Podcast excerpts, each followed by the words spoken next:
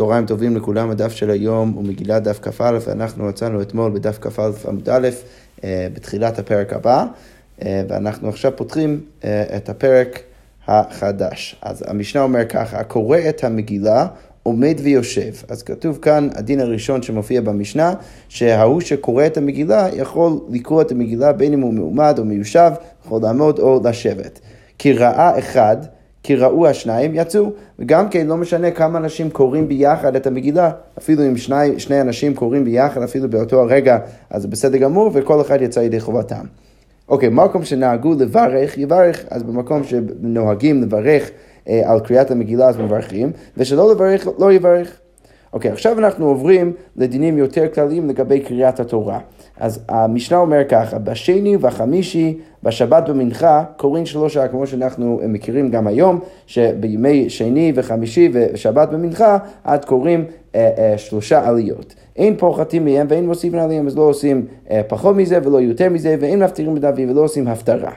הפותח והחותם בתורה, מברך לפניה ואחריה. אז, אז ההוא שפותח וקורא ראשון, אז, אז, אז הוא מברך בהתחלה, וההוא שקורא אחרון, מברך בסוף. אז כפי שנראה בגמרא, המנהג שמתואר כאן במשנה זה לא מנהג שלנו שכל אחד ואחד בכל העליות מברך לפני ואחרי העלייה, אלא שפשוט היו פותחים את הקריאה עם ברכה בהתחלה, מישהו אחד היה קורא, ואז היו מביאים עוד אחד לקרוא בלי ברכה בינתיים, ואז מישהו שלישי לקרוא את העלייה השלישית, ואז ההוא שחותם מברך בסוף. אוקיי, okay, אז זה לגבי הדין של ימי שני, חמישי ושבת במנחה אחר הצהריים. בראשי אה, חודשים ובחולוש המועד קוראים ארבעה. אם פוחתים מהם ומוסיפים עליהם ואם מפטירים בנביא, אז, אז לא, לא עושים יותר מזה ולא פחות, וגם כן שוב אין הפטרה. הפותח והחותם בתורה מברך לפניה ואחריה, כמו שאמרנו גם כן אה, למעלה. זה הכלל, המשנה אומרת, כל שיש בו מוסף ואינו יום טוב, אז באיזה ימים מדובר, אם מדובר על יום שיש בו מוסף ואין בו יום טוב, זה ראש חודש וכל ראש המועד, קוראים ארבעה, ביום טוב חמישה, ביום הכיפורים שישה, בשבס שבעה, אין פוחתים מהם, אבל מוסיפים אלא. אז ברגע שאנחנו מדברים על יום טוב אה, ויום הכיפורים בשבת, אז כבר הדין משתנה ולא עושים פחות מהעליות אה, אה, אשר אמרנו עכשיו, אבל אפשר להוסיף, ומפטירים בנביא וגם כן עושים הפטרה בנביא, הפותח והחותם בתורה, מברך לפניה ולאחריה, כמו שאמרנו גם כן למעלה. אוקיי, עכשיו אנחנו אומרים בגמרא, לדין הראשון שאמרנו שההוא שקורא את המגילה יכול לקרוא את המגילה בין מעומד בין מיושב, אז הגמרא אומרת, תנא מה שאין כן בתורה, זה לא נכון לגבי קריאת התורה, לגבי קריאת התורה אנחנו יודעים שההוא שקורא צריך להיות מעומד. אז הגמרא אומר, מנהל למילה, מאיפה אנחנו יודעים שההוא שקורא בתורה צריך להיות מעומד? אז אמר רבי אבאו, דאמר כך כתוב אה, אה, בתורה, בספר דברים, ואתה פה עמוד עמדי. הקדוש ברוך הוא אומר למשה, פה עמוד עמדי. ולכן אפשר לראות מזה שכשקוראים בתורה, אז צריכים לעמוד. ואמר רבי אבאו, אמר לי מקרא כתוב, אם לא היה את הפסוק הזה, אי אפשר לומרו, לא היינו יכולים להגיד מה שמתואר כאן בפסוק. למה? כי כביכול, אף הקדוש ברוך הוא בעמידה, כי מה כתוב שם? אתה פה עמוד עמדי, לכאורה משמע שהקדוש ברוך הוא אומר למשה, בוא תעמוד יחד איתי שאני גם כן עומד. אז לכן אם לא היה כתוב ככה בפסוק, לא היינו יכולים להגיד את זה, אבל עכשיו שכתוב אפשר uh, בעצם ללכת על התמונה הזאת. אוקיי, ואמר רבי אבאו, מניין לרב שלא ישב על גבי מיטה וישנה תמידו על גבי הקרקע. אז מאיפה אנחנו יודעים ש, שרב לא אמור ללמד את... את התלמיד שלו כשהוא יושב על המיטה והתלמיד יושב על הקרקע, אלא רש"י כותב צריך, תמיד צריכים להיות באותה רמה, או ששניהם על המיטה או ששניהם על הקרקע. מאיפה אנחנו יודעים את זה שנאמר, ואתה פה עמוד עמדי, הקדוש ברוך הוא כביכול הרב של משה, אומר למשה רבינו בוא תעמוד תעמוד עמדי כדי שאנחנו נהיה ביחד. אה, אוקיי, תנו רבנו כתוב בברייתא מימות משה ועד רבן גמליאל, לא היו למדים תורה למעומד, אז היו אה, לומדים תורה רק מעומדים, אבל מי שמד רבן גמליאל ירד חולי לעולם, והיו למדים תורה מיושב, ואז היו לומדים תורה מיושב, והיינו דתנן, וזה מסביר למה, למה כתוב אה, במסכת סוטה במשנה, מי שמד רבן גמליאל בטל כבוד התורה. אוקיי, עכשיו הגמרא נכנסת לאיזושהי סתירה בין הפסוקים, אז כתוב אחד אומר בדברי, אה, אה, בדברים ט' ט' כתוב ואשב בארץ. כשמשה רבינו מתאר את עצמו למעלה בהר סיני מהקדוש ברוך הוא, מתאר את עצמו מיושב. כתוב אחד אומר בהמשך בפרק הבא בדברים י' כתוב ואנוכי עמדתי בהר ששם לכאורה משמע שמשה רבינו עמד בהר סיני. אז הגמרא אומרת אמר רב עומד ולומד, יושב ושונה. אוקיי, אז תירוץ ראשון זה להגיד מה? כש, כשמשה רבינו היה לומד את הדבר הראשון, את, את הדבר בפעם הראשון, אז היה לומד את זה כשהוא, כשהוא היה בעמידה. אמ, ואז כשהוא היה משנן את זה ועושה חזרה, אז הוא היה עושה את זה מיושב. אוקיי, רבי חנינא אמר לא עומד ולא יושב אלא שוכח, אז רבי חנינא בא ואומר איך אפשר לתרץ את הסתירה בין הפסוקים? זה להגיד שלא היה לא מועמד ולא מיושב אלא שוכח, אלא משהו באמצע אה, ככה כשהוא, כשהוא למד מהקדוש ברוך הוא. אוקיי, רבי יוחנן אמר, אין ישיבה אלא לשון עכבה. אז רבי יוחנן בא ואומר, זה לא באמת סתירה, למה? כי כשכתוב וישב בהר, זה לא להגיד שהוא ישב, זה להגיד שהוא היה שם, הוא נשאר שם 40 יום. אז, אז, אז, אז, אז דרך זה אין באמת סתירה בין זה שכתוב בהמשך שהוא היה שם מאומן. אז רבי יוחנן אומר, מאיפה אני יודע את זה? שנאמר, ותשבו בקדש ימים רבים. אז הפסוק הזה ודאי מעיד לא על זה שהם יושבים, אלא על זה שהם היו שם באותו מקום מלא זמן. אוקיי, רבא אמר, רכות מאומן, אז הדברים היותר אה, רכות, הדברים של תורה שהם יותר מתקבלים על הדעת, אז הדברים האלו אפשר ללמוד אותם מאומן, והקשות, הדברים היותר קשות, אז הוא היה צריך ללמוד אותם מיושב. אוקיי, אמרנו גם כן במשנה שאם קראה אחד או אפילו קראו שניים יצאו, וזה לגבי הדין בקריאת המגילה. אז שוב אנחנו אומרים, תנא מה שאין כן בתורה זה לא נכון לגבי קריאת התורה, לגבי קריאת התורה צריך שרק בן אדם אחד קורא בכל, בכל רגע נתון. כמו אומרת, תנו רבנו בתורה, איך הקורא ואיך המתרגם. אז, אז בקריאת התורה צריך שיהיה בן אדם אחד שקורא ובן אדם אחד שמתרגם כל פעם, אה, אה, אה, לכאורה כל פסוק ופסוק, אז בן אדם היה מתרגם את מה שהבעל קורא היה קורא כדי שאנשים יבינו. ובלבד שלא יהיה אחד קורא ושניים מתרגמים, ושניים מתרגמים, ואפילו אה, שניים מתרגמים אי אפשר לעשות בקריאת התורה, וקל וחומר שלא יהיו שני אנשים שקוראים ביחד את התורה. אוקיי, ובנביא, כשקוראים בנביא, אחד קורא ושניים מתרגמים, זה בסדר גמור שאחד קורא ושניים מתרגמים, ובלבד שלא יהיו שניים קוראים ושניים מתרגמים, אבל לפחות שלא יהיו שני אנשים קוראים בתורה. אוקיי, זה קצת יותר מחמיר, ועדיין אה, אה, מקל קצת לעומת קריאת, אה, קריאת התורה בגלל, אה, אה, סליחה, לא, לא יותר מחמיר, קצת יותר מקל, אבל עדיין לא יכול להיות שיש שניים שקוראים. אבל בהלל ובמגילה אפילו עשרה קוראים ועשרה, ועשרה מתרגמים. אז אפילו אם יש עשרה אנשים שקוראים ביחד ועשרה מתרגמים, מה שכותב פה אולי לא צריך לגרוס את, את המתרגמים, אבל בכל זאת זה ברור שזה הדבר הכי, הכי, הכי קל בין הדברים האלו, כמו שמופיע גם אצלנו במשנה, שאפשר שאפילו יותר מבן אדם אחד קורא במגילה וזה בסדר גמור. אוקיי, מה טיים? אז למה דווקא לגבי ההלל וקריאת המגילה זה בסדר גמור שיש יותר אנשים שקוראים? אז הגמרא אומרת, כיוון דחביבה יהבי דעתיו ושמי, כי בגלל שזה זה, זה דבר מאוד מאוד מעניין, אנשים רוצים לשמוע את הסיפור, אז כל אחד שם לב ומקשיב אה, כמו שצריך. ואפילו אם יש יותר מבן אדם שקורא, שלכאורה הופך את זה להיות קצת יותר קשה לשים, להקשיב, אז אה, אה, כאן בקריאת המגילה, בגלל שזה דבר מאוד מעניין, כל אחד רוצה לשמוע, אז אנחנו אומרים שזה בסדר גמור. אוקיי, אמרנו גם כן במשנה, מקום שנהגו לברך יברך, אז במקום ש, ש, שנהגו לברך, יברך, אז אמר אביי, זה שאמרנו שהברכה תלויה ב, ב, במנהג, לא שנו אלא לאחריה, זה רק בברכה שמגיע אחרי, אחרי קריאת המגילה, אבל לפניה, אבל הברכה שמברכים, או הברכות שמברכים לפני קריאת המגילה, מצווה לברך, כולם מסכימים שצריך לברך לפני כן. למה דאמר רב יהודה אמר שמואל, כל מצוות כולם, מברך עליהן עובר לעשייתן, כי הרי שמואל כבר אמר שכל מצווה שאתה מקיים צריך לקיים אותה עם ברכה לפני כן, עובר לעשייתן. קטן. אוקיי, אז עכשיו הגמרא פותחת סוגריים ואומרת, רגע, האמירה הזאת של שמואל שאומר, כולם מברך עליהן עובר לעשייתן, שבעצם הכוונה היא שצריך לעשות את זה לפני שאתה מקיים את המצווה, אתה צריך קודם כל לברך, אז עכשיו אנחנו רוצים פשוט להבין מאיפה אנחנו יודעים שהלשון של עובר זה בעצם לשון של לפני. אז הגמרא אומרת, מהי משמע דהי עובר לישנא דאקדומי, מאיפה מאיפה אני יודע שזה בעצם מעיד על משהו שאתה עושה לפני. אז הגמרא אומרת, אמר רב נחמן בר יצחק, אמר קרא, וירוץ אחי מעץ דרך הכיכר ויעבור את הכושי. כשהם הורגים את אבשלום, כשהוא מורד במלך, אז רוצים לשלוח איזשהו שליח אה, אה, לדוד כדי להגיד לו מה קרה. ואז אז בהתחלה אה, שולחים בן אדם כושי, ואחרי זה שולחים את אחימאץ. אז כשאחימאץ רץ לדוד, אז הוא עובר את ה... את הכושים משתמשים בלשון ויעבור, אז זה מעיד שהלשון הזה בעצם מעיד על מישהו שלפני, או משהו שלפני משהו אחר. אוקיי, אביי אמר מהכה, והוא עבר לפניהם, שזה... אה, מתאר את יעקב אבינו שעובר לפני משפחתו אה, לקראת עשיו, שזה גם מעיד על זה שמשתמשים במילה הזאת כדי, אה, כדי להעיד על מישהו שלפני מישהו אחר, או משהו שלפני משהו אחר, והיא די ממיכה, ויעבור מעקם לפניהם והשם בראשם. אוקיי, אז, אז עכשיו אנחנו בעצם ביררנו שצריך לברך, אה, וזה לא תלוי במנהג, צריך לברך לפני קריאת המגילה. אז לפניה מה מברך? אז משהו, אז מה צריך לברך לפני כן? רב ששת אה, מקטרזיה איקלה לקמי דרב אשי, הוא מגיע לרב אשי ואומר, בריך מנח. מה זה מנח? על מקרא מגילה ועל אה, שעשה ניסים וגם כן שהחיינו. אוקיי, אה, לאחריה מה מברך? אז מה צריך לברך לאחריה? אז הגמרא אומרת, וזה כמובן מה שאמרנו שהוא, תלוי במנהג, ברוך אתה השם אלוקינו מלך העולם, הרב את ריבנו, הדן את דיננו, הנוקם את נקמתנו, והנפרע לנו מצרינו, והמשלם לגמול לכל לבין נפשנו, ברוך אתה השם, הנפרד לישראל מכל צריהם. אוקיי, אז זה החתימה לפי המסורת הראשונה. רבא אמר האל המושיע, שצריך בעצם לחתום את הברכה ברוך אתה השם האל המושיע. אז הוא אומרת, אמר רב פאפא, הילקח, יש לנו שני וריאציות שהם שניהם ברכות אה, טובות וממש מהותיות, אז אולי בואו נגיד את שניהם, אה, הילקח, נמרינו לתרווה, בואו נגיד את שניהם, ברוך אתה השם, הנפרד לישראל מכל צריהם, האל המושיע. יפה. אוקיי, אמרנו גם כן במשנה שבשני וחמישי ובמנחה בשבת קוראים שלושה. אז הגמרא אומרת, אני שלושה, שלושת העליות שאנחנו עושים בימים האלו כנגד מי? אמר רב אסי כנגד תורה נביאים וטובים, וזה כנגד שלושת הספרים שיש לנו בתנ"ך. אוקיי, רב אמר כנגד כהנים, לוויים וישראלים.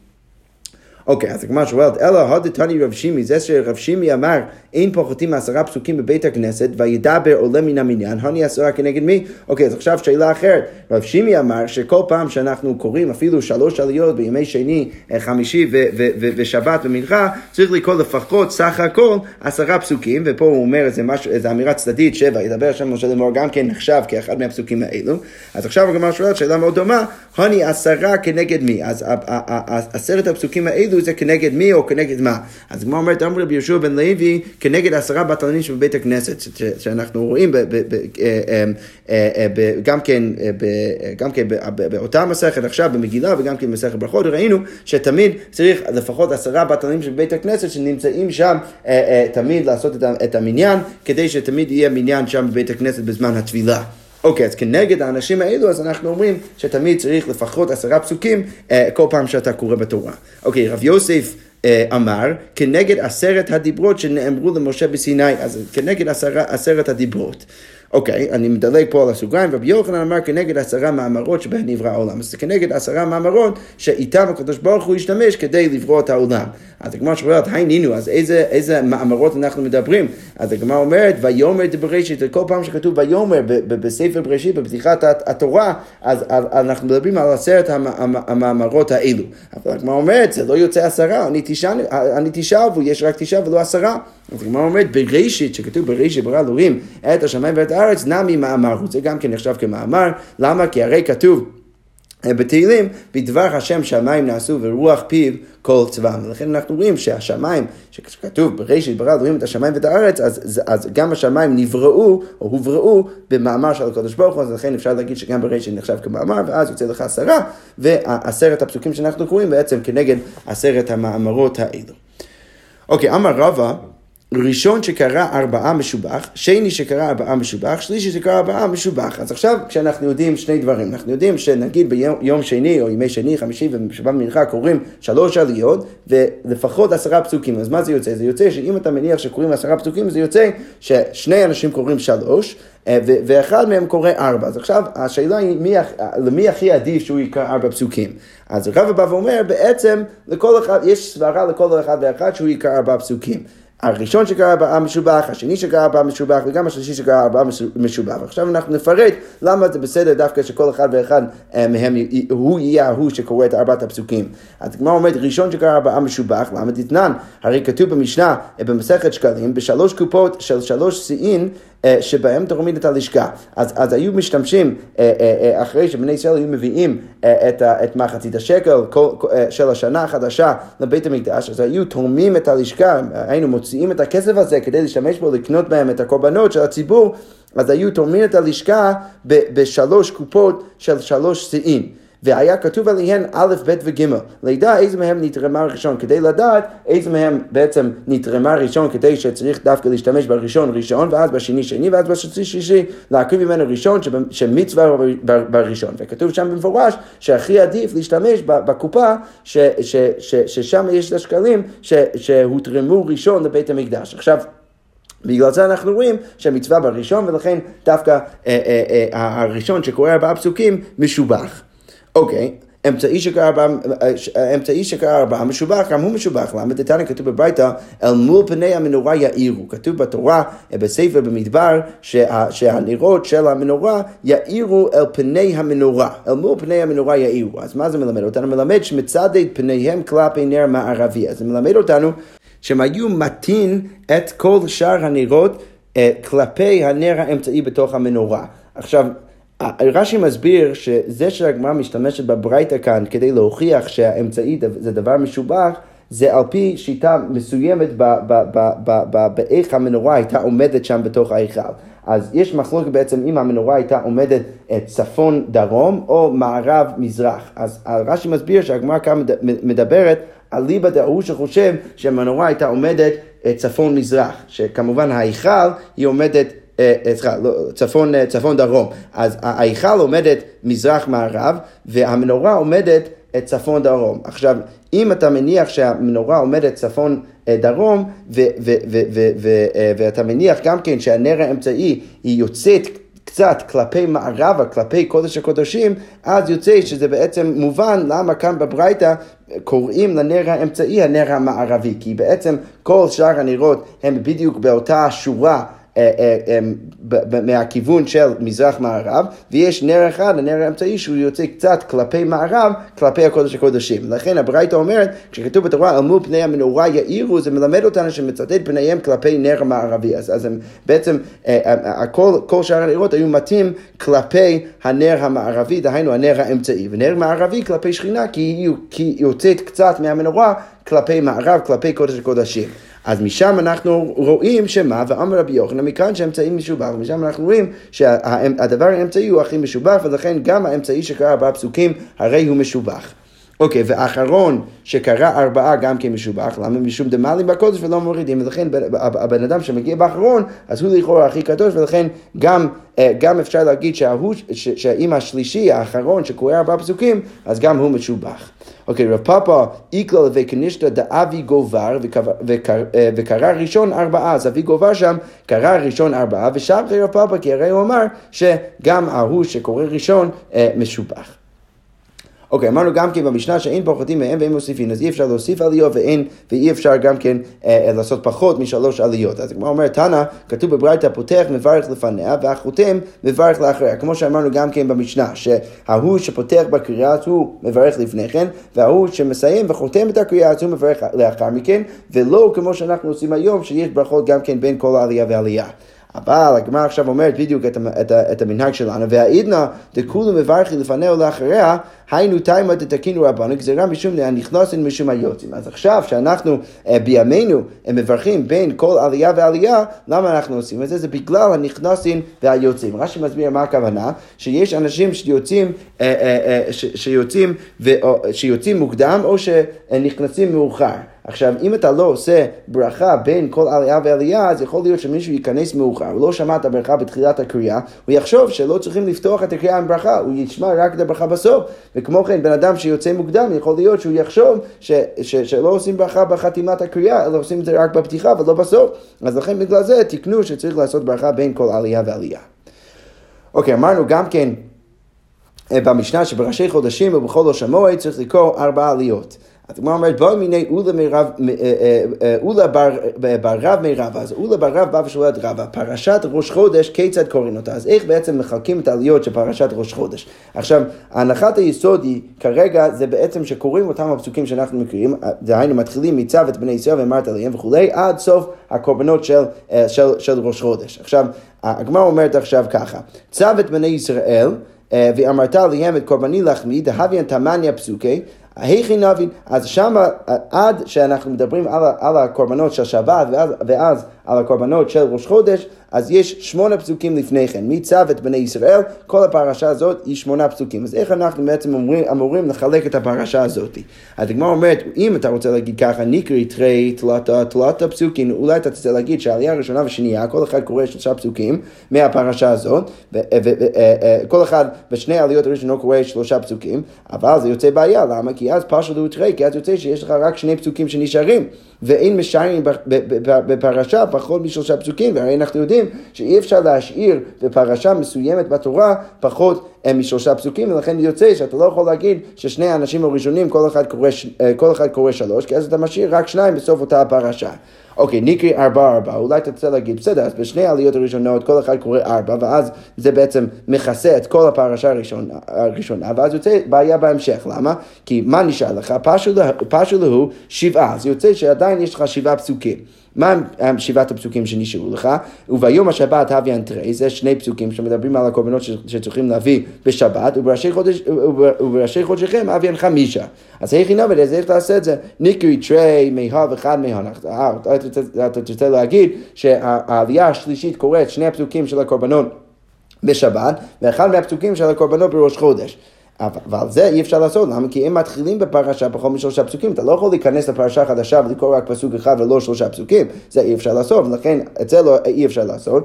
אה, אולי אתה תרצה להגיד, ליקרי טרי מהר ותלת מהך, אה, סבבה, אז תקרא שני פסוקים משבת ושלושה פסוקים מראש חודש, אבל כמה נשארו לך אז בפרשה של ראש חודש, פשוט לא תראה, ואז יוצא שאין לך מספיק פסוקים לעלייה האחרונה. אז בעצם לא ברור בכלל איך אנחנו אמורים לחלק את העליות כאן. הדגמר אומרת, אמר לו, זו לא שמעתי. אז האמת שלא שמעתי איך, איך בדיוק לעשות את זה כאן. אה, אה, אה, בפרשה, בקריאה של ראש חודש, אבל קיוטי בה שמעתי, אבל שמעתי משהו מאוד דומה, שזה בעצם מה שראינו במסכת תענית לגבי המעמדות, שהיו ישראלים שהיו... אה, אה, שהיו מחלקים את, גם כן את ישראלים כמו שהיו מחלקים את הכהנים והלוויים ובכל שבוע של אם הגיע השבוע שלך בתור ישראל אז, אז היה משהו שנקרא מעמדות והישראלים היו נכנסים לבית הכנסת וקוראים בתורה מהפרשות, הפרשיות של בריאת העולם אז, אז השאלה היא איך, איך בעצם היו מחלקים את הפסוקים שם. ההנחה היא שבכל יום ביום של השבוע היו קוראים שני עליות, אה, סליחה, לא שני עליות, אלא שני ימים אה, של הבריאה. אז, אז כתוב שם, לדוגמה, ביום הראשון, בראשית ויהי, ויהי רקיע. אז היו קוראים את הבריאה של היום הראשון וגם כן הבריאה של היום השני. והיו מחלקים את זה לשלוש עליות. ותניא, בראשית בשתיים, יהי רקיע באחד, ושם כתוב שהיו עושים את, ה, את, ה, את, ה, את הבריאה של, ה, של היום הראשון בשני עליות, ואת העלייה ואת הבריאה של היום השני בעלייה אחת. אוקיי, עכשיו, יש בעיה עם זה, ואבינה בא ושאלנו על זה בשלמה, יהי רקיע באחד תלת הפסוקים הבו. אלא בראשית בשניים חמישה פסוקי אז זה הגיוני איך אפשר לעשות את יהי רקיע עלייה אחת, למה? כי סך הכל זה שלושה פסוקים, ולכן זה בסדר גמור, אבל לגבי הבריאה ביום הראשון, איך אפשר לחלק את זה לשני פסוקים? הרי זה רק. אה, אה, אה, סליחה, איך אפשר לחלק את זה לשני עליות? הרי זה חמישה פסוקים.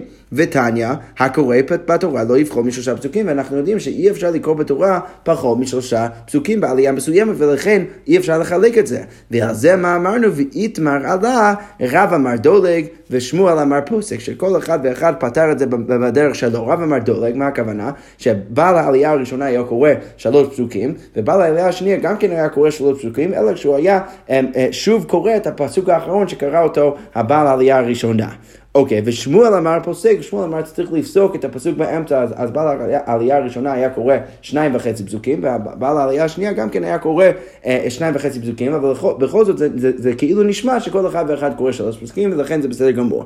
אז כמו בעצם אומרת שכמו שאנחנו תירצנו שם את, את איך שמחלקים את הפסוקים בעליות של, אה, של אנשי המעמדות, אז אפשר גם כן לעשות את זה אצלנו בקריאה של ראש חודש. מה זה אומר? בין לשיטת רב, בין לשיטת שמואל, אפשר בעצם, אה, אה, אפשר בעצם לתרץ ולהכין את זה ככה. אז אם אנחנו הולכים על פי שיטת רב, שבא ואומר שצריך פשוט לקרוא פסוק פעמיים, אז איך זה יוצא? זה יוצא בדיוק איך שאנחנו עושים את זה היום, שהעלייה הראשונה, הראשונה קוראים שלושה פסוקים, יש שלושה פסוקים הראשונים, ואז בעלייה השנייה קוראים שוב את הפסוק האחרון שקרא אותו בעלייה הראשונה, ועוד שני פסוקים, אז יוצא סך הכל חמישה פסוקים, ונשארו לך שלושה פסוקים של אותה הפרשה, ועוד שני פסוקים של, ה, של הפרשה של הקורבנות של, של, של שבת, שקוראים אותם סליחה, בעלייה השלישית, ואז אה, יש, נשאר לך את הפרשה של הקורבנות של ראש חודש, אה, ש, שיש שם חמישה פסוקים, שזה בסדר גמור לקרוא שם אה, אה, ב, ב, בתור העלייה הרביעית. וגם כן לפי שמואל, אנחנו לא נוהגים ככה, אבל אם היינו רוצים גם כן... אה,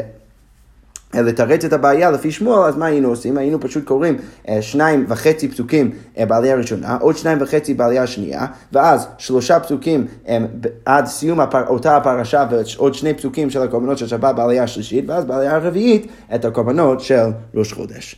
שכוייך.